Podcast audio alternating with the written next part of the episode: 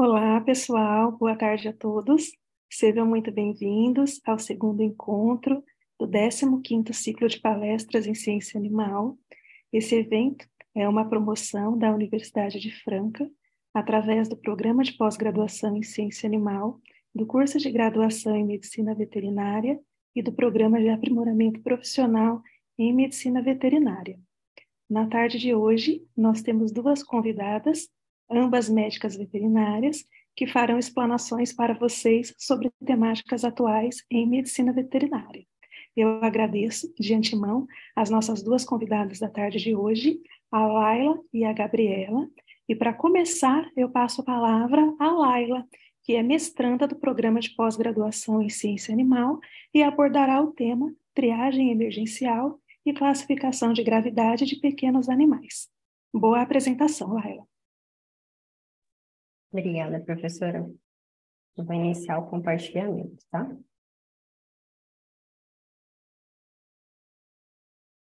Deu certo? Sim. Apareceu? Deu? Então tá ótimo. Bom.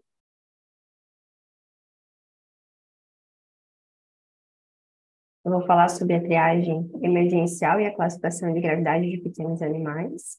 Agradeço o convite em estar aqui, né, nesse, nessa tarde. Agradeço vocês a disponibilidade também. Bom, vamos lá. Hum, ele só não. Ah, passou.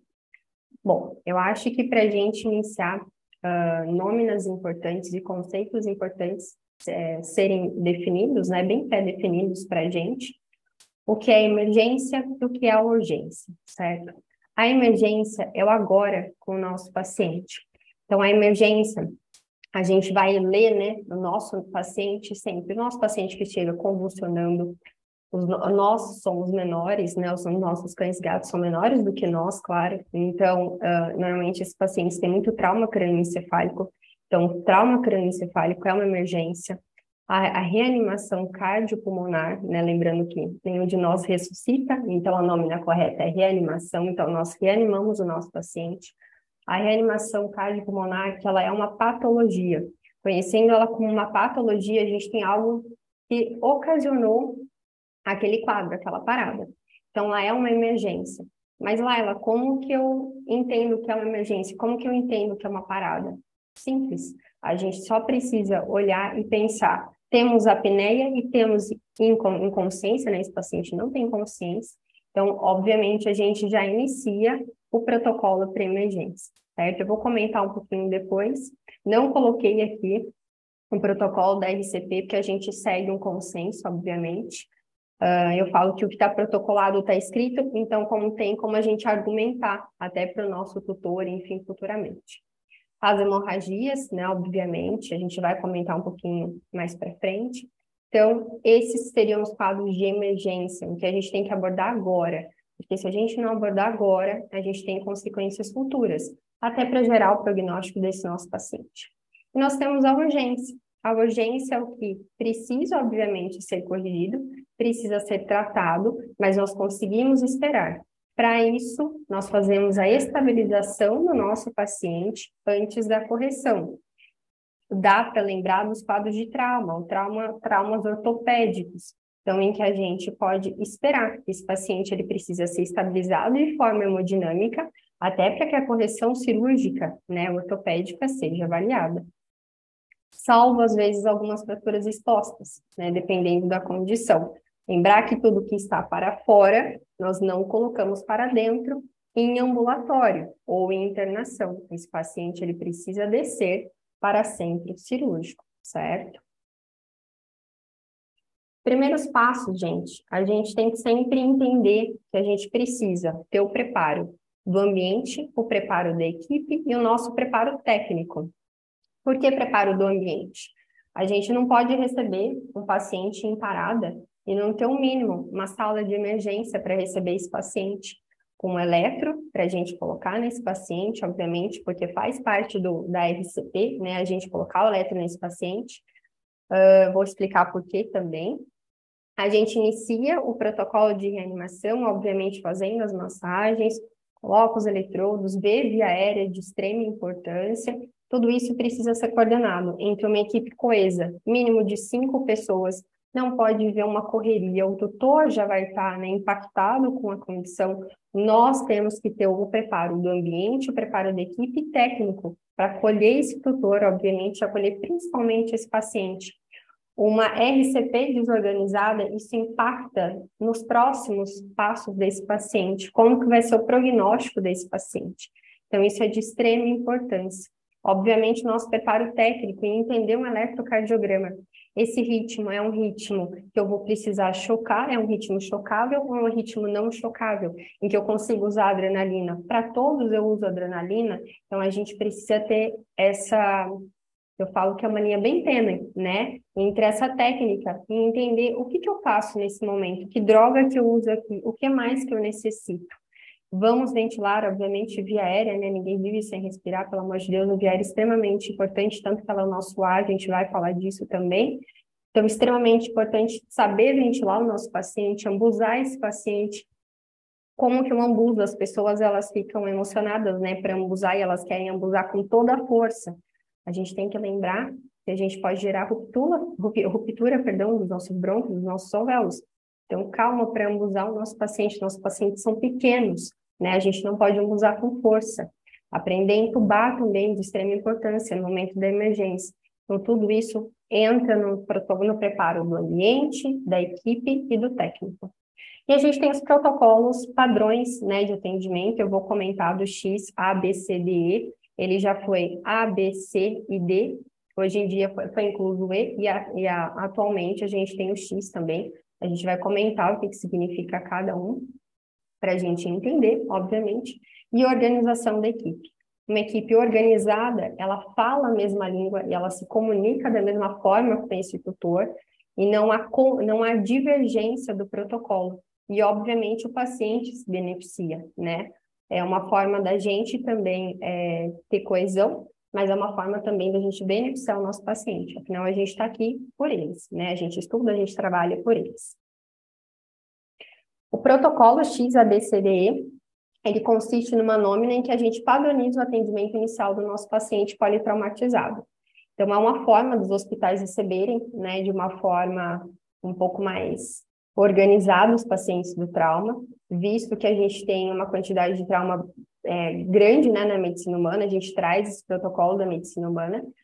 Foi atualizado agora em 2018, que é o suporte da pré-vida, que eles colocam, que é esse PHTLS, que está na oitava e na nona edição, é a atualização, é o mais recente que a gente tem. Então, a gente tem as hemorragias, são as hemorragias que a gente visualiza, são as hemorragias externas, as hemorragias que eles comentam é, mais grandiosas, assim, que a gente tem uma visualização maior, certo? Lembrar que a gente precisa fazer a correção dessa hemorragia antes do ar, antes do ar. Esse paciente precisa, obviamente, respirar, mas eu preciso conter hemorragia. Lembrar que a gente tem os choques, né? O choque hipovolêmico por uma perda sanguínea é um choque. Então, eu posso chocar meu paciente se eu não corrigir uma hemorragia. Via aérea extremamente importante. As contusões pulmonares, elas também podem levar a choques hipovolêmicos, uma, uma contusão pulmonar maciça, em que esse paciente às vezes tem um sangramento maciço de sangue uni ou bilateral. Às vezes o paciente tem que uma, ir, ir para uma lobectomia de emergência. Então, a gente precisa é, dar o suporte, né, o máximo de suporte para esse paciente em via aérea, certo? Então, não temos uma hemorragia aparente? Óbvio, vamos partir para a via aérea, vamos priorizar a via aérea vamos dar condição para que esse paciente possa respirar de uma forma adequada, certo? Antigamente a via aérea era o primeiro, tanto que a gente é o air, né? Tanto que a gente fornece a quantidade, obviamente, se esse paciente precisa de oxigênio. E lembrar que oxigênio, se esse paciente tem uma quantidade de CO2 muito grande, ele está ventilando mal. Lembrar que o nosso CO2 ele pode levar uma acidose do nosso paciente. E se a gente fica tentando lá dar oxigênio, ele não consegue absorver oxigênio, e aí ele entra no quadro, né, para tentar lavar mais, limpar mais esse CO2, eliminar mais esse CO2. Então a gente tem que racionalizar, entender se o nosso paciente precisa de oxigênio. Se a gente fica lutando com a máscara ou tentando entubar, enfim, será que esse paciente precisa de oxigênio? Então a gente tem que racionalizar, conhecer a fisiologia. Boa ventilação e respiração, que entra também, né? Se esse paciente não consegue respirar, como que nós vamos fazer para respirar por ele? Alguém vai respirar por ele, um ventilador? Qual que é essa condição, certo? Circulação e controle das hemorragias, mas espera aí, hemorragia, qual a diferença da primeira hemorragia? Essas são as hemorragias internas, que é aquela que a gente não vê, certo? Então, a, a, o X é a hemorragia que a gente consegue visualizar, e a, a, circulação, né, o controle e circulação da controle de hemorragia, perdão, é hemorragia que a gente não vê, hemorragia interna. Então, hemorragia, por exemplo, de um hemobdômen, um paciente que tem, né, quando a gente faz o ultrassom de emergência, passa o ultrassom nesse abdômen, nas quatro janelas, e a gente consegue ver sangue nas quatro janelas por uma ruptura de um baço, por exemplo. Esse é aquele sangue que a gente não vê. Esse paciente está entrando em hipotensão, por um choque hipovolêmico também, e essa é aquele que a gente tem que controlar diretamente para a mesa, né? Não tem como a gente fazer essa, essa correção desse paciente se a gente não é, intervir com esse paciente de alguma outra forma. As disfunções neurológicas e nível de consciência é sempre importante a gente avaliar. Lá ela como que eu avalio de uma forma rápida se uma paciente tem uma disfunção neurológica. A gente tem as escalas, tem a escala de Glasgow modificada para nós, em que a gente pontua, a gente faz análise dos nervos, dos pares cranianos desse paciente. Então, a gente pontua o nosso paciente, o nosso Glasgow ideal, um Glasgow de 16, chegando até 18, certo? Abaixo aí de 14, a gente já começa a se preocupar com o Glasgow desse paciente, nível de consciência e resposta dos nervos dos pares cranianos. Uh, e uma forma rápida, né? Eu não vou conseguir fazer Glasgow na emergência, não tem nem como. A gente tem um AVDN, eu vou falar dele também futuramente na nossa, na nossa palestra, enfim. Vou comentar mais brevemente. É o A, aquele paciente que ele está alerta. Ele responde ao ambiente, ele segue com os olhos, tem resposta pupilar bilateral de forma consensual, né? As pupilas respondem de uma forma midríase e miose quando a gente coloca e retira a luz. Uh, a voz, esse paciente só responde a voz, ele não está alerta e só se eu chamo ele responde. A, o D, que é a dor, então só se eu pinço, só se eu aperto, só se eu às vezes vou tentar canular e ele tenta voltar, esse paciente responde a dor, que é o D, então AVD, e o N ele não responde a nada, né? E aí a gente já começa a se preocupar. E sempre fazer a exposição total do nosso paciente. O que é isso? Fazer a tricotomia. E a tricotomia ampla, de hematomas. Porque a gente consegue acompanhar a evolução desse hematoma e desse sangramento. Hematomas são sangramentos. E eles precisam ser acompanhados. Então, acompanhados, a gente às vezes fazer uma tricotomia mais extensa para entender como que esse hematoma está evoluindo, como que esse sangramento está evoluindo e como que eu vou controlar esse sangramento, tá certo? Isso é exposição total no paciente, exposição total do paciente. Na medicina humana, eles expõem, obviamente, tirando toda a nossa roupa e fazendo a inspeção completa do corpo. E nós, né, temos os nossos pacientes com pelo, então a gente faz a tricotomia adequada para acompanhar esses hematomas, certo? Se eles estão sendo controlados, se eles estão reduzindo, se eles estão mudando de cor, né? Isso é muito importante.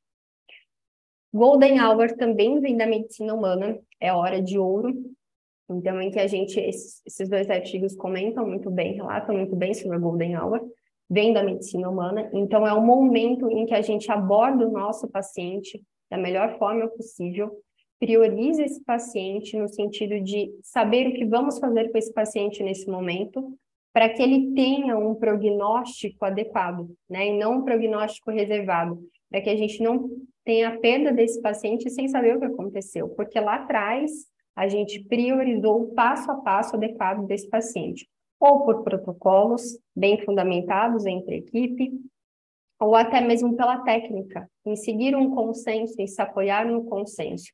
E lembrar, gente, que os consensos, eles estão aí, até mesmo da RCP, eles, que é o Recover, eles estão aí para a gente entender é, o passo a passo. O consenso da IRIS, né, da IRIS, enfim, como a gente queira pronunciar, ele está lá para nos respaldar, mas obviamente ele não é fechado. Isso, é, todo paciente ele depende da nossa percepção, né? Os consensos existem para que eles nos respaldem, mas o paciente ele depende da nossa percepção naquele momento, tá certo? Então, uma hora de ouro são os nossos primeiros 60 minutos, a nossa primeira uma hora ali com o nosso paciente, para a gente definir, principalmente paciente do pós-trauma, para a gente definir e prognosticar esse paciente futuramente, tanto para nós, ter uma linha né, de raciocínio com esse paciente, como para a família, que sempre fica também muito preocupada, tá?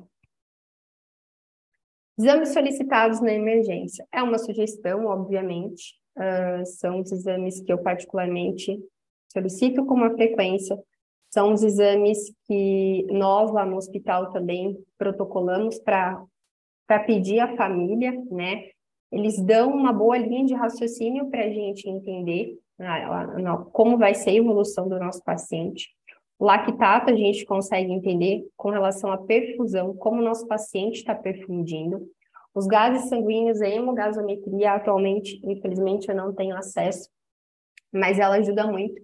Afinal, pH e temperatura são extremamente importantes no nosso organismo, regulam muito das nossas funções. Não adianta eu ter uma temperatura muito alta e um pH alterado, em acidose ou em alcalose, né, LACE, né, desta forma. Obviamente, eu vou ter alteração das minhas células e das minhas funções. Lembrando lá em bioquímica, né, temperaturas muito altas, obviamente, desnaturam proteínas. Nós somos proteínas completamente, né, não tem como, nosso DNA é proteína. Os tempos de coagulação, TP, TTPA, tempo de protrombina, dedímero, todos esses também definem como que vai ser a evolução do nosso paciente como que esse paciente está coagulando, certo? As plaquetas, plaquetas menores do que mil, né, ou a queda de 50% dessas plaquetas também, é, plaquetas menores do que 100, perdão. É, ou a queda dessas plaquetas em 50% em 12 horas já chama a nossa atenção também, essa trombocitopenia caindo. Creatinina extremamente importante, obviamente, mas avaliar sempre com todo principalmente com a urinálise que está aí. Lembrar que a urinálise é o filtrado da nossa, do nosso sangue, a urina é o filtrado do nosso sangue, certo? Hipoalbunemias ou hiperalbuminemia, albumina maior do que 0,5 também começa a chamar a nossa atenção. Glicemia, pacientes hipoglicêmicos ou hiperglicêmicos. Por exemplo, recebemos um paciente hipo, em convulsão, está hipoglicêmico, mas não é um filhote mais. A gente já começa a pensar, obviamente não é só isso que define, relação só de potássio e todo o restante que a gente faz, né? Testes de supressão, enfim, é, para diagnosticar, mas já dá para a gente fazer um, um, diferencial e pensar em um deles, Addison, né? Que está aí para a gente também, dá para pensar, eh, dependendo da raça, claro. Hemograma, hematócrito, hemoglobina, Obviamente, hematócrito hemoglobina a gente tem que racionalizar muito pensando em transfusão com o nosso paciente, certo? Se esse paciente ele tem a clínica, o hematócrito ele nos importa, mas principalmente a clínica do nosso paciente. Já tivemos pacientes no hospital com hematócrito de 8, ótimos, com nível de consciência, não estavam taquipneicos, mantendo tudo dentro do padrão, né? Todos os parâmetros assistidos e os parâmetros sempre se mantêm. E já tivemos pacientes com hematócrito de 13 que precisaram de transfusão, né? Taquipneicos, nível de consciência rebaixado, e aí, obviamente, incremento da creatinina, porque um rim mal perfundido, obviamente, ele reflete em circulação, né? né? A circulação reflete na creatinina e vice-versa. Então, assim, entender hematócritos, obviamente, abaixo de 13 começam a me chamar a atenção mas não é todo mundo que eu vou transfundir. A clínica é, é soberana, é soberana e muito mais importante, obviamente. E racionalizar. Sempre costumo comentar que a boa transfusão é aquela que a gente não realiza, porque ela é um transplante de órgãos e ela é um órgão gigantesco, certo?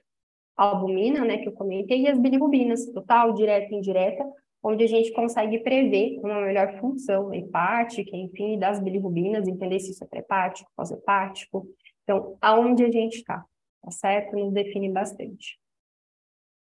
Sim, eu nem entrei ainda, tá? Nas, nas, na organização, né, na classificação, eu acho que é o básico para a gente comentar, se situar e já eu entro, tá certo? Uh, cinco parâmetros de perfusão é, para a gente triar o nosso paciente. A gente não precisa de nenhum equipamento da NASA para triar eles. E dá para triar muito bem, que é o básico que a gente aprende. O básico, eu sempre falo, o básico bem feito, ele funciona e ele nos respalda e ele nos, tria de uma forma muito boa. Então, mucosa, essa mucosa está hipocorada, é, normocorada, equitérica, perlácea, subquitérica, como que está essa mucosa? O tempo de preenchimento capilar, né, obviamente, o TPC maior do que 2, já nos chama a atenção o que, que ele está perfundindo diferente. Delta de temperatura, parece que tudo muito básico, né? Mas quando a gente vai raciocinando com a fisiologia, principalmente delta de temperatura, a gente vai entendendo. Delta de temperatura nada mais do que a retal, que é a central, menos a periférica. A periférica foi se instituído, não sei porque eu já pesquisei isso, mas a gente faz a temperatura periférica em membro pélvico direito, no interdígito de preferência, esse interdígito tem que estar limpo, com o termômetro periférico mesmo, que se usou muito no COVID, faz a retal, né, a central, menos a periférica, e a gente tem o delta T. Esse delta T ele tem que ser até 8 acima de 8 ele começa a chamar a nossa atenção. Por quê? A gente começa a entender que a nossa parte do nosso sistema nervoso ali simpático, ele está perfundindo o que é central. E o que é central para o organismo? O nosso cérebro, o nosso coração e os nossos pulmões. Essa é a nossa linha central. O que não é, eu não estou perfundindo, não me interessa, né? Ou seja, a pele, que é periferia, não está perfundindo, então, às vezes, a gente recebe um paciente gelado, também a gente entra numa outra condição. A gente recebe um paciente gelado, adianta fazer medicações subcutâneas? Vamos aquecer, vamos aquecer esse paciente, vamos dar condição para esse paciente para ele poder receber algo subcutâneo, que ele não vai conseguir metabolizar nada, né? E voltando na retal, menos a periférica, que dá o nosso delta T, uh, a gente entende que ele não está perfundindo bem. E se ele não está perfundindo bem, o rim para o organismo é periferia, né? Ele entende todo, ele entende como periferia. Então, estou perfundindo mal o meu rim. E será que vou ter problema lá no futuro? Com toda certeza, garanto a vocês. Então, o delta de temperatura, ele diz muito para gente, tá? Uh, os burburígenos intestinais, ao escutar o abdômen do nosso paciente, a gente tem uma utilidade intestinal, tem movimentação, ele está sendo perfundido, né? É uma periferia também, ele está sendo perfundido, está tendo resposta. O pulso, a gente seca pulso, checa pulso, perdão, checar todos os pulsos, os femorais, os dois de preferência, esse, paciente pode estar com trombo. O pulso ele vai dar para a gente entender se a gente tem alguma arritmia. Então, checar o pulso e auscultar. Então, a gente entender se esse paciente pode ter alguma arritmia. Isso é o básico, né, que a gente consegue fazer com esteto, com termômetro, e já dá uma bela triagem para a gente de como que o nosso paciente está perfundindo. Se eu tenho choque hipovolêmico, obstrutivo, é, distributivo, séptico, anafilático, neurogênico, obstrutivo, aonde eu estou, né? Já dá para entender, já dá para fazer uma triagem do meu paciente só com esses cinco parâmetros, a gente pode pensar, não preciso de um Doppler nesse momento, não preciso de uma pressão invasiva, nada disso. É o básico bem feito, certo? Realizar o lactato, obviamente. Lactato em cães ele tem que ser menor do que 3,2, em gatos menor do que 2,5. Buscar choque oculto e foco de infecção presumido pensando em sepse, o novo consenso, né, isso é extremamente atual, fala para a gente que o foco de infecção presumido já dá para a gente pensar em sepse, já triando o nosso paciente aí na emergência. Tenho sepse, não tenho, estou diante de um trauma. Isso é o básico da triagem, tá, gente? Monitorizar o nosso paciente dentro da internação. Então, avaliação periódica desse paciente, realizar os parâmetros, assistir, já tivemos pacientes que entraram com 37 de temperatura, a temperatura foi caindo ao longo do dia. Temperatura retal, e aí o delta T foi alargando. Calma aí, a gente está tendo alguma alteração. Vamos buscar por que, que isso está acontecendo. Os parâmetros, eles dizem muito para a gente. Eu falo que o nosso paciente diz muito, e os parâmetros também diz, dizem muito para nós. Registrar esses, esses parâmetros e esses acontecimentos no prontuário, obviamente, isso dá um traçado de prognóstico isso nos respalda judicialmente também. O prontuário, ele é o reflexo dos nossos cuidados e ele é o reflexo da evolução do nosso paciente. Então, se um dia, né, eu, eu rezo para que isso não aconteça nem comigo, nem com vocês, a gente tiver que responder judicialmente por alguma coisa, isso está lá documentado, né? Então, a gente tem como apresentar a evolução desse nosso paciente, certo? Para o tutor, para o juiz, enfim, para quem quer que seja. Isso é extremamente importante. Prontuário, ele não é só prontuário da internação, tá, gente? Prontuário é tudo que o paciente tem, desde a ficha de anamnese, desde todos os documentos que ele tem na internação, desde todos os exames que ele tem, tudo, tudo é prontuário, tá certo? A gente fica às vezes preso ao prontuário da internação, né? O estigma, tudo é prontuário. Prontuário é o todo do paciente, é a história do paciente ao prontuário. Talvez um melhor que eu tenho para dar para vocês. E se, e se dá né, para a gente fazer uma previsão de complicações futuras também com, nosso, com os nossos pacientes. Tem uma tabelinha dos parâmetros, tá certo? Então, a frequência cardíaca, respiratória, pressão sistólica, diastólica, a diferença né, da sistólica, diastólica da média, saturação, a retal com delta, as mucosas também, pulso, o tempo de enchimento jugular também, que é importante a gente fazer, e os burburídeos, tá certo? Então, esses são alguns parâmetros para a gente acompanhar dos nossos pacientes. Uh, essa orientação eu pego dos, do, eu sempre tenho duas pessoas que eu gosto muito. Teve uma que eu tive o prazer de trabalhar, que é o César Ribeiro. Trabalhei com ele por dois anos numa internação e a gente tinha orientações dele, recebíamos né, orientações dele tanto pessoais, presenciais, quanto nos casos. Então, essa é uma orientação dele, está disponível no Intensivet Saúde Digital, que é a empresa do César, junto com o Rabelo. Então, onde a gente tem o CAPUM, que é a anamnese da emergência. Não dá para a gente sentar com esse tutor e entender os antecedentes mórbidos desse paciente, uh, quantos cães vivem na casa, dá para a gente fazer uma cena, né, uma triagem básica para a gente entender nosso paciente ali na emergência ou na urgência. Então, a cena, como que aconteceu, se esse paciente tem alergia alguma medicação ou pode ter contato com alguma coisa que gerou uma alergia, às vezes uma resposta anafilática e já levou um choque anafilático. Passado prenhez, de uma forma bem breve, entra aí como os antecedentes, né, mas não de uma forma transcrita, né, igual a gente faz na anamnese. A última refeição desse paciente é importante, não sei se esse paciente vai ser preciso anestesiar ou sedar, né, e a gente prevê vômitos e broncoaspirações. E medicações que esse paciente faça uso. É cardiopata, não é cardiopata? O que, que a gente pode ter desse paciente, certo? Se faz uso, se não, já faz uso de gardenal, já faz uso de brometo, quanto, dose, na emergência, isso é importante para a gente, para a gente já triar também. Agora a gente vai entrar na triagem. Então, a triagem ela apresenta como uma finalidade, né, a gente classificar o nosso paciente, contribuir para a comunicação de, dessa equipe também. Então, hoje o nosso paciente ele entrou com uma X triagem, amanhã a gente pode modificar, obviamente, escalonar esse paciente. A troca de plantão e a rechecagem e, e a redefinição da classe de risco também é importante. Ninguém que entrou no vermelho vai ser sempre vermelho. Eu espero que amanhã esse paciente saia do vermelho, né? Ele saia da coloração vermelha, o que é o mais emergencial da classe 1, e ele vá para uma outra classe, certo? Ele vá diminuindo a sua classe e ele tenha alta. E também facilita para a gente fazer escalonar analgesia, analgesia, descalonar essa analgesia, então colocar e retirar analgésico, fluidoterapia, aí, tirar essas fluidoterapias não baseadas em metas, Soro, gente, é medicação, então ele precisa ser triado, ele precisa. Hoje eu tenho uma taxa de fluidoterapia X, amanhã ela precisa ser um X, 2X. A gente precisa prever balanço hídrico dos nossos pacientes. Não dá para sair fazendo soro em todo mundo e está tudo bem.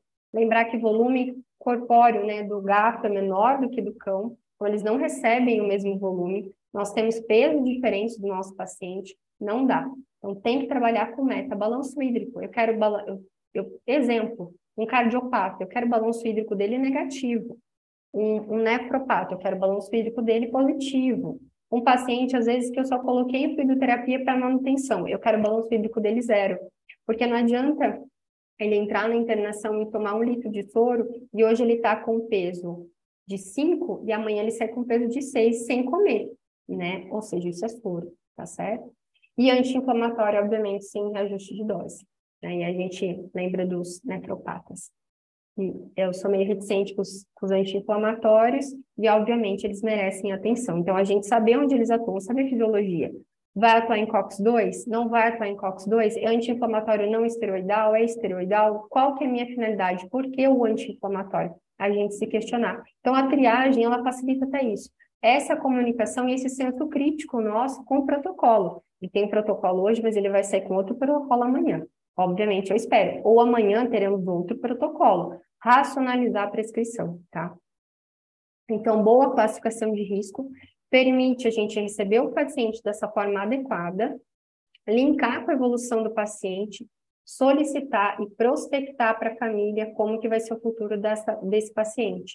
Solicitar exames na admissão para depois a gente não precisar ficar ligando para a família, preciso desse exame hoje, preciso desse exame amanhã. A família vai falar, por que, que não pediu lá no início? Né? Não que a gente não possa pedir, obviamente, né? Os pacientes evoluem, a gente espera que eles evoluem, evoluam, perdão, e os exames também evoluam mas a gente precisa, obviamente, ter um racional inicial para que eu não precise ligar e à tarde meu colega da internação ligar e pedir os mesmos exames ou outros exames, e aí a tutora vai me questionar, o tutor, por que, que não foram pedidos antes, certo? Congruência da equipe, da equipe extremamente importante, isso demonstra cuidado, né? E que todos estão alinhados, muito importante, e gera credibilidade, tá certo? A triagem do paciente ela tem que ser eficiente, reprodutível e de fácil aplicabilidade. Existem algumas outras é, formas de triagem que não é a de Manchester, certo? Que é o que eu vou explanar para vocês, mas elas têm uma sensibilidade muito grande, ou seja, elas vão perdendo a especificidade. E fica difícil a reprodutibilidade delas, porque a nossa triagem, às vezes, ela começa lá na recepção. Então, a recepção faz a triagem para a gente. Se a pessoa da recepção, a recepcionista ou o recepcionista, não consegue fazer essa triagem de forma adequada, isso impacta, obviamente, na evolução do nosso paciente. Então, a, a de Manchester é a que é mais utilizada. Isso a gente tem na medicina humana e é utilizado na medicina humana também, tá certo? Ela é dividida em cinco classes. Então, o vermelho é a prioridade imediata. A emergência é, é a, a condição de emergência com risco de morte. É necessário o atendimento mais rápido possível. Depois eu vou explanar para vocês em tempo. Ou seja, chegou, temos que atender. As mucosas cianóticas, pálidas, às vezes é o paciente em, em, que precisa de RCP, em parada cardiopulmonar, que vai precisar né, de uma RCP, sinais de choque, redução de consciência, TPC maior do que 2, hipotermia, taquicardia, bradicardia, lembrar, né, dos traumas, trauma crânioencefálico. Às vezes o paciente vai estar em bradicardia, taquipneia e vai ter uma, uma hipertensão intracraniana, aumenta a pressão intracraniana. Esse paciente está em Cushing, que a gente fala síndrome de Cushing. Vamos ativar o protocolo para trauma crânioencefálico. O que, que nós vamos fazer? Vamos fazer uma solução hipertônica e por aí vai, né? Posicionar esse paciente com a cabeça em 45 graus, vai precisar ventilar, não vai, evitar sedar esse paciente, senão a gente desliga o drive né, respiratório, que é o sistema nervoso central, esse paciente ventila muito pior.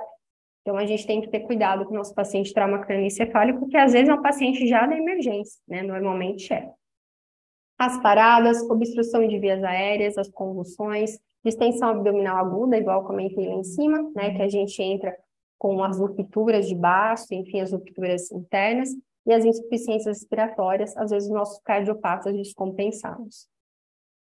Laranja, uma prioridade imediata 2, apresenta risco de, de morte, obviamente, deve ser atendido de forma breve, mas pode aguardar um pouquinho. Mas é aquele paciente que ventila mal, aquele gatinho que é deixado dentro da caixa, na recepção, na caixa de transporte, né, ele está ventilando mal. Então, o paciente que a gente precisa atender, obviamente, senão ele pode descompensar né, descompensar de uma forma de uma restrição respiratória muito severa e a gente perder esse paciente na própria recepção.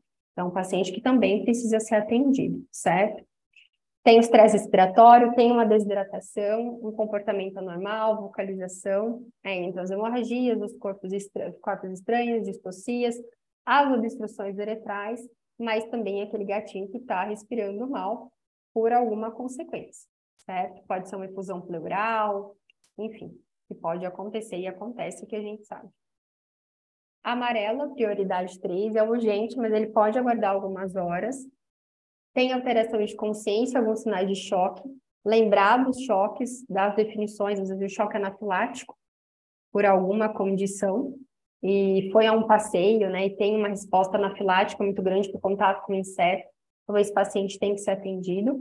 E os casos de corpo estranho recente também, né, vômitos e diarreias graves. Atendimento pouco urgente, são os vômitos, as diarreias, gastroenterites que nós atendemos, dor leve, claudicação, os pruridos e as fraturas fechadas ou as feridas. Igual comentei, a gente pode estabilizar esse paciente para que ocorra essa correção. E o azul, que são as consultas simples e de rotina, as vacinas e as orientações pediátricas, que elas podem, às vezes, até serem agendadas. Coloquei para vocês um resumo. Então, da classe 1, atendimento imediato, a gente não pensa, não, não espera atender, né? Classe 2 é a classe ideal, até 5 minutos. A classe 3, o ideal até 60 minutos. Classe 4, ideal até 120 minutos. E a classe 5, o instrutor pode agendar, né? Ou, ou, dependendo do local, ter a ordem de chegada também, ser atendido por ordem de chegada. Essa também é a, a linha da vida, né? Recomendo a vocês, quem puder ter acesso à Intensivete, saúde digital. Então, tem choque clássico, choque oculto, como que a gente segue, né, com o nosso paciente, taquicardia, enfim. Depois, se vocês quiserem ler de uma forma mais minuciosa, eu recomendo, é muito boa a linha da vida, dá para entender muita coisa. Pontos importantes, evitar decúbito prolongado dos nossos pacientes na internação, obviamente. Prevenir infecções, manter esse ambiente limpo até para receber nossos pacientes, manter as necessidades nutricionais supridas caso esse paciente seja internado, prover bem-estar psicológico, caminhadas, estimular, oferecer muito carinho para os nossos pacientes, né? Tem uma família ali esperando esse paciente voltar a casa, ele seja hospitalizado, triado e hospitalizado. À noite, manter repouso, permitir né, as luzes ali do ambiente mais calmas e que, as, que esse paciente, obviamente, durma o máximo de horas possível. Isso também faz parte da assistência de vocês, além dos parâmetros lá que nós falamos e além de triar esse paciente são os cuidados quando esse paciente é recebido e hospitalizado, o que normalmente é pensando aí numa classificação de triagem, principalmente na classe 1 e 2. Esse é o choque trauma critical care, que eu gosto desse, desse comentário. Na recepção, a gente deve assumir que todos os pacientes eles estão à beira da morte e que essa hora de ouro, nossa, ela já passou, a gente já perdeu ela, né? Mas ela tá lá, mas é como se a gente já tivesse perdido. Portanto, a luta pela sobrevivência do nosso paciente, ela começa imediatamente. O tratamento ele é iniciado antes do diagnóstico. Eu não preciso diagnosticar, eu preciso entender e intervir. E depois a gente diagnostica. Uma quebra de protocolo, obviamente, se faz necessária, e a ressuscitação e estabilização ela tem prioridade, e a reanimação e a ressuscitação, já que muitas vezes essas, essas vítimas né, do trauma, elas morrem antes de esperar o diagnóstico. Então, nosso diagnóstico é intervenção nesses pacientes certo? Eu acho que é isso. Eu espero não ter extrapolado o tempo. Laila, muito obrigada pelas suas explicações. Obrigada. E o Saulo Diniz Rossato tem uma pergunta para você. Certo. Ele gostaria de saber se a exposição total também compreende raio-x, tomografia, ou se isso é reservado para a formação de um diagnóstico. Olha, exposição total é reservado. A exposição total, na verdade, a gente expor o paciente para a gente entender o paciente de forma macro. Raio-X e tomografia, a gente deixa sempre para um segundo momento. É uma coisa importante a gente comentar aos nossos pacientes que respiram mal. Esse paciente ele não vai para radiografia, esse paciente ele vai para um ultrassom de emergência, que é o T-FAST, né? T-FAST e AFAST. Então, ultrassom de tórax e ultrassom de abdômen. E a gente tem o EcoFast, que é o ultrassom beira-leito do coração também. Então, pacientes em emergência, a gente prioriza o ultrassom. Ele tem uma sensibilidade, uma especificidade interessante, consegue criar o nosso paciente bem, e a gente deixa o raio-x, a tomo para um segundo momento, para a gente fechar o diagnóstico desse paciente, não que a gente não vá usar, porque não tem nem como, às vezes, a gente posicionar um paciente, né, que tem alguma, alguma condição para a mesa de raio-x, tá? Espero ter respondido. Respondeu sim. Muito obrigada. Então, agora eu gostaria de convidar a nossa segunda palestrante, a médica veterinária Gabriela Oliveira Lamarca da Silva. Olá, Gabriela. Boa tarde. Oi, boa tarde. A Gabriela vai conversar um pouquinho conosco sobre conhecendo leite A2 A2. Fique à vontade. Boas explanações. Tá aparecendo a palestra aí? Tá, né? Sim, está. Boa tarde a todos. Meu nome é Gabriela. É, atualmente eu sou residente do Hospital Veterinário da Unifran. É, hoje eu vou falar um pouquinho sobre o leite A2A2. Então, acho importante primeiro a gente falar o que é caracterizado como leite. Então, entende-se por leite, sem outras especificações, o produto oriundo de ordenha completa, ininterrupta e em condições de higiene de vacas sadias, bem alimentadas e descansadas. O leite de outros animais deve se denominar segundo a espécie que se proceda. Esse é da redação dada do decreto 1812 de 1996.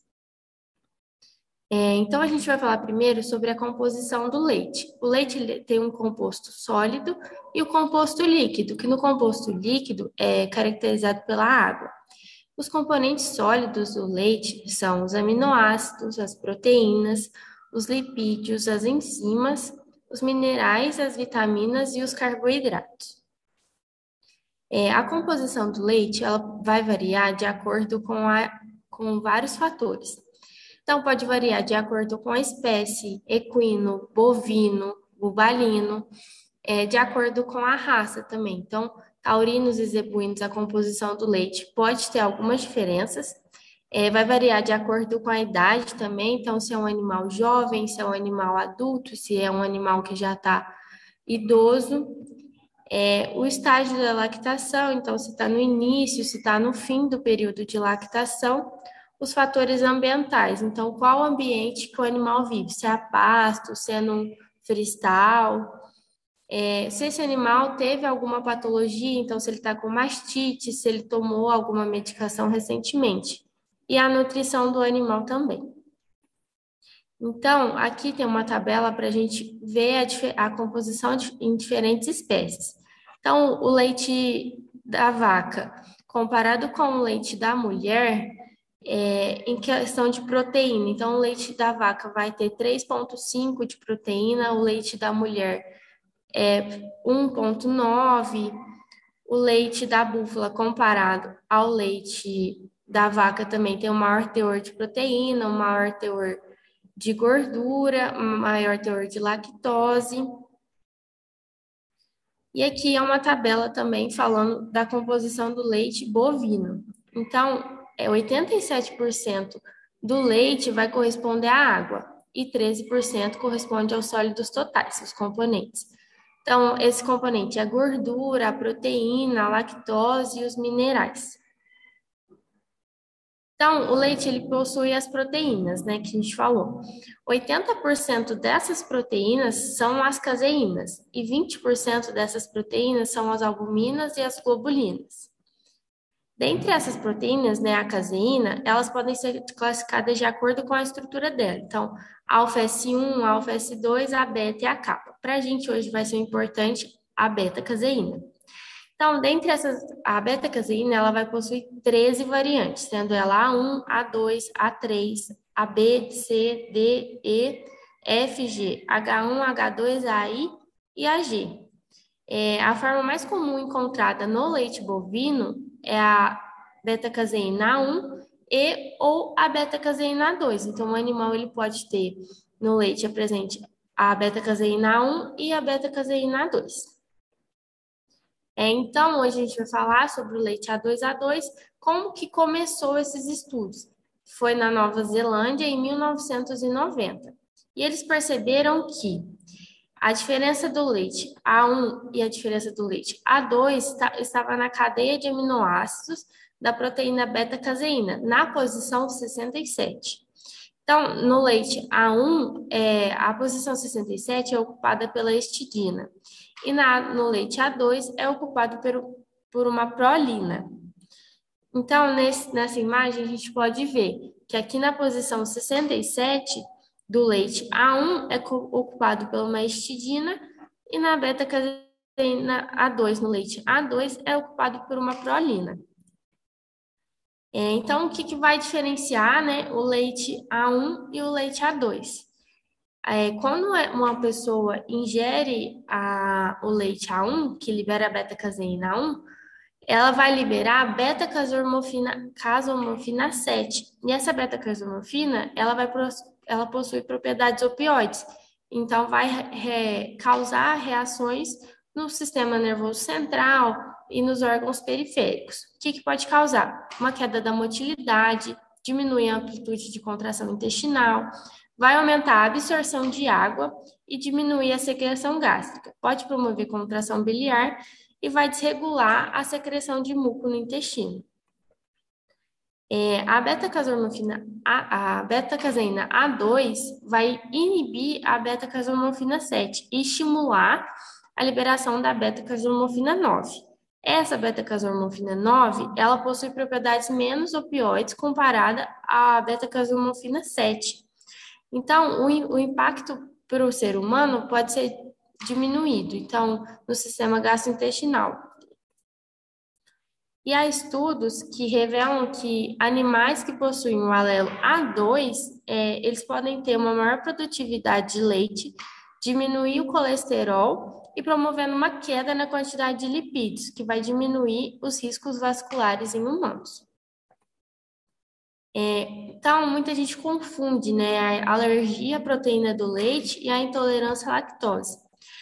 Quando o indivíduo é intolerante à lactose, ele tem uma deficiência na, produ na produção da enzima lactase, que vai causar o processo fermentativo. Já quando o indivíduo é sensível, né, possui alergia à proteína do leite, é, vai imediar o sistema imunológico com, devido às proteínas presentes. Então, aqui é uma imagem para a gente diferenciar né, os sintomas. Então, uma pessoa que é intolerante à lactose, ela vai possuir um desconforto abdominal. Já a pessoa que possui alergia à proteína do leite, ela pode ter sintomas respiratórios e sintomas gastrointestinais.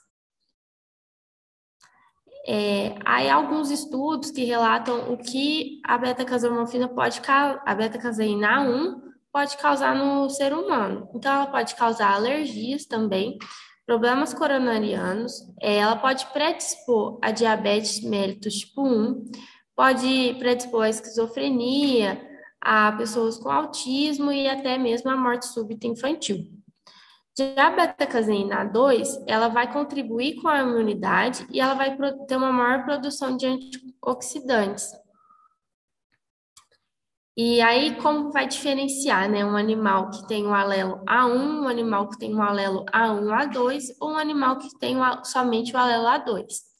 É, é realizado testes de genotipagem, pode analisar o tecido biológico, a amostra de sangue ou até mesmo a pelagem do animal. As raças zebuínas, elas possuem maior frequência do, gen do genótipo A2 A2. E as raças que têm maiores predisposição é, são os animais Gir e Guzerá. Os animais que, que é identificado o alelo A2A2, eles podem, mas não é obrigatório ser identificado. Então, eles vão possuir um brinco escrito vaca A2A2. É, esse brinco, esse selo, né, foi, foi criado pelo movimento Mais Leites em 2019. E aí, é, os, os leites A2A2 de animais, né, provindos de A2A2, eles devem ser separados, devem ser ordenhados separados, em lotes separados e, e em tanques também. Então, não pode misturar para certificar que é um leite A2A2. Aqui é uma imagem demonstrando alguns leites encontrados aqui na região de Franca, né? Então, tem a Lete, a Piracanjuba e o Xandô. Esses leites só possuem é, somente de animais A2 a 2, então eles em tanques separados. E é isso. Se alguém tiver alguma dúvida, obrigada.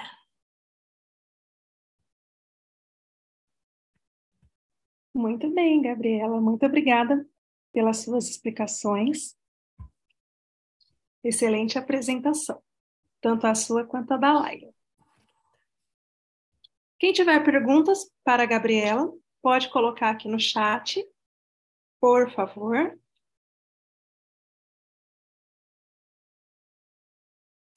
Pessoal, não esqueçam de assinar as listas de presenças que foram disponibilizadas. Eu quero mais uma vez agradecer a Laila, a Gabriela, e agradecer cada um de vocês que nos acompanharam durante essa uma hora, no segundo encontro do 15º ciclo de palestras em ciência animal. E aproveito também para lembrá-los que o nosso terceiro encontro ocorrerá no dia 10 de maio, e nós contamos novamente com a participação de cada um de vocês.